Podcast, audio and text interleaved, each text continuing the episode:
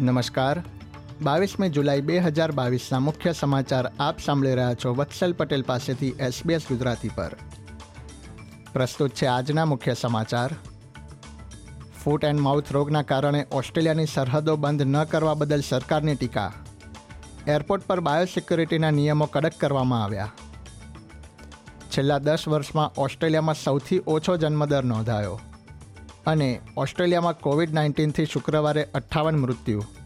New south વેલ્સમાં દૈનિક અઢાર હજારથી વધુ કેસ.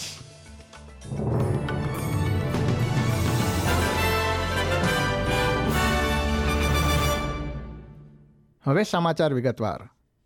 ઓસ્ટ્રેલિયામાં ફૂટ એન્ડ માઉથ ડિસીઝ ન પ્રવેશે તે માટે દેશના એરપોર્ટ પર બાયોસિક્યુરિટીના નિયમો વધુ કડક કરવામાં આવ્યા છે. ઇન્ડોનેશિયાથી આવતા મુસાફરો માટે સરકારે એરપોર્ટ પર નવા ઝોન બનાવવાનું નક્કી કર્યું છે, જેથી તેમની તપાસ થઈ શકે.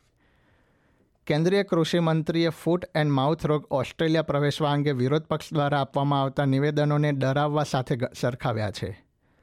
મંત્રી વોટે જણાવ્યું હતું કે, ઓસ્ટ્રેલિયા પાસે વિશ્વમાં શ્રેષ્ઠ બાયોસિક્યુરિટીના નિયમો છે. વિરોધ પક્ષે આ રોગ ઓસ્ટ્રેલિયામાં ન પ્રવેશે તે માટે સરકાર કોઈ કડક પગલાં ન લઈ રહી હોવાનો આરોપ મૂક્યો હતો. કેન્દ્રીય વિરોધ પક્ષના નેતા પીટર ડટને વડાપ્રધાન સામે ઇન્ડોનેશિયાની સરહદો કેમ બંધ ન કરી હોવા અંગે ખુલાસો માંગ્યો છે. કેન્દ્રીય ટ્રેઝરર જીમ્સ ચાર્મલ્સે જણાવ્યું છે કે વર્તમાન સરકાર રાજ્યો અને ટેરેટરી સાથે અગાઉની સરકાર કરતાં સારા સંબંધો સ્થાપિત કરશે. ટ્રેઝરર આજે બ્રિસ્બેનની મુલાકાતે છે, ત્યાં તેઓ પ્રથમ વખત રાજ્યો અને ટેરેટરીના ટ્રેઝરર સાથે મુલાકાત કરી રહ્યા છે. તેમણે જણાવ્યું હતું કે તેઓ દેશની તમામ સરકારો એક સરખા પડકારોનો સામનો કરી રહી છે. Australian technical advisory group on immunisation છ મહિનાના બાળકોને કોવિડ નાઇન્ટીનની રસીને માન્યતા આપવી કે નહીં, તે અંગે વિચાર કરી રહી છે. અટાગીના નામથી જાણીતી સંસ્થાએ તાજેતરમાં કામચલાઉ ધોરણે રસીને આ વયજૂથના બાળકો માટે માન્યતા આપવાની જાહેરાત કરી હતી, પરંતુ અંતિમ નિર્ણય હજી બાકી છે. સંસ્થાએ જણાવ્યું હતું કે બાળકો પર તેની કેવી અસર પડે છે તે અંગે હજી અભ્યાસ ચાલી રહ્યો છે. અમેરિકામાં આ વય જૂથના બાળકો માટે રસીને માન્યતા પ્રાપ્ત થઈ ગઈ છે. ઓસ્ટ્રેલિયામાં છેલ્લા દસ વર્ષમાં સૌથી ઓછો જન્મદર નોંધાયો છે.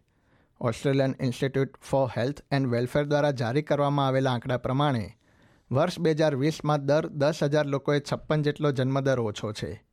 વર્ષ બે હજાર સાતમાં આ દર છાસઠ જેટલો હતો.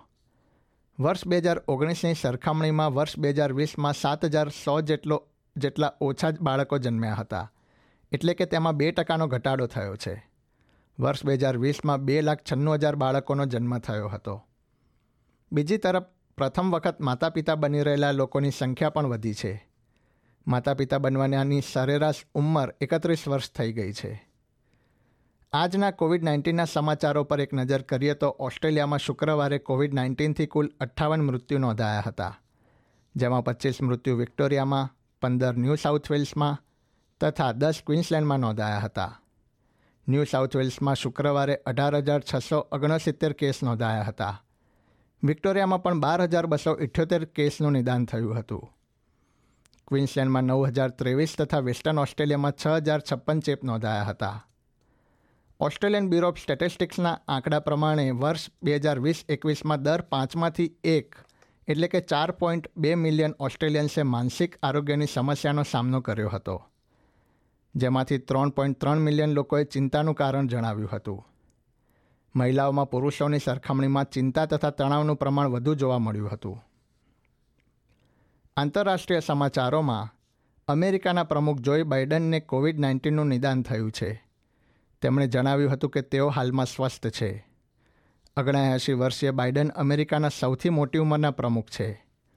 વ્હાઇટ હાઉસ તરફથી એક નિવેદનમાં જણાવવામાં આવ્યું હતું કે પ્રમુખે બે વખત કોવિડ નાઇન્ટીનની રસી મેળવી છે. આ ઉપરાંત તેમણે બે બુસ્ટર ડોઝ પણ મેળવી લીધેલા છે.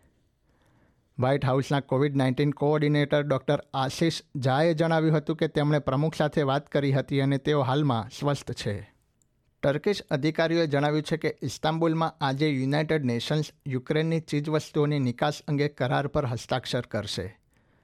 યુક્રેન, રશિયા તથા યુનાઇટેડ નેશન્સના સેક્રેટરી જનરલ એન્ટોનિયો ગુરેટેસ કરાર પર હસ્તાક્ષર વખતે હાજર રહેશે રશિયાએ યુક્રેન પર કરેલા આક્રમણના સમયથી દેશના બ્લેક સી પોર્ટ ખાતે વીસ મિલિયન ટનનું અનાજ અટકી પડ્યું છે, જેની ફરીથી નિકાસ કરવામાં આવશે.